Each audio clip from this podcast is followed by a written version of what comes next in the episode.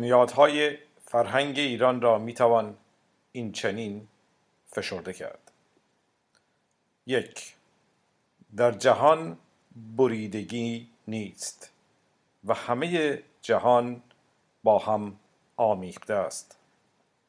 مردمان و همه نمودهای دیگر زندگی با وجود همه رنگارنگی ها و نمودهای گوناگون در بن یگانه از راه مهر به هم پیوسته در هم تنیده و از یک سرشت می باشند این سرشت یا گوهر همانا حقیقت زندگانی است و در خود دارای آگاهی است. این برترین آگاهی همان است که مزدا نامیده می شود آن دانشی است که در هستی و زندگانی است. ما خود را ستاینده این دانش می‌دانیم. یا همانا مزد یسنا و در جستجوی آن هستیم.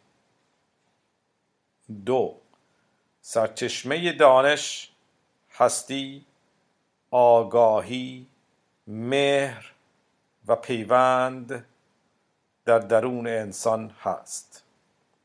و خیشکاری انسان این است که در آزمون زندگی به آن آشنا شود و آن را که همان دین و خدایش هست در درونش بشناسد و آن را بهتر و زیباتر گرداند.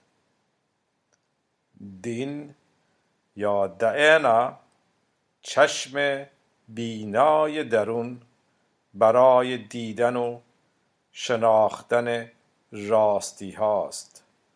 آن بینش است آن وجدان آگاه است.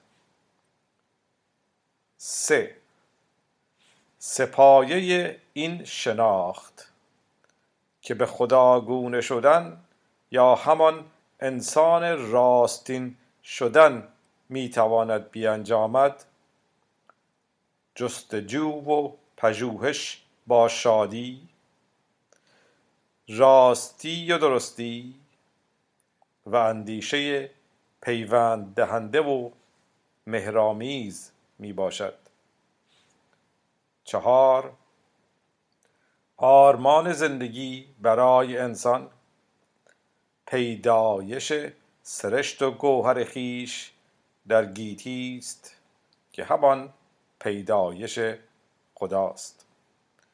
این پیدایش که با شادی درونی و آرامش افزاینده همراه است به افزایندگی همه شدن بهزیستی و خوشزیستی دیرپا می انجامد آرمان زندگی در حازمان زایش و رویش و سازندگی و جشن و بهشت سازی است.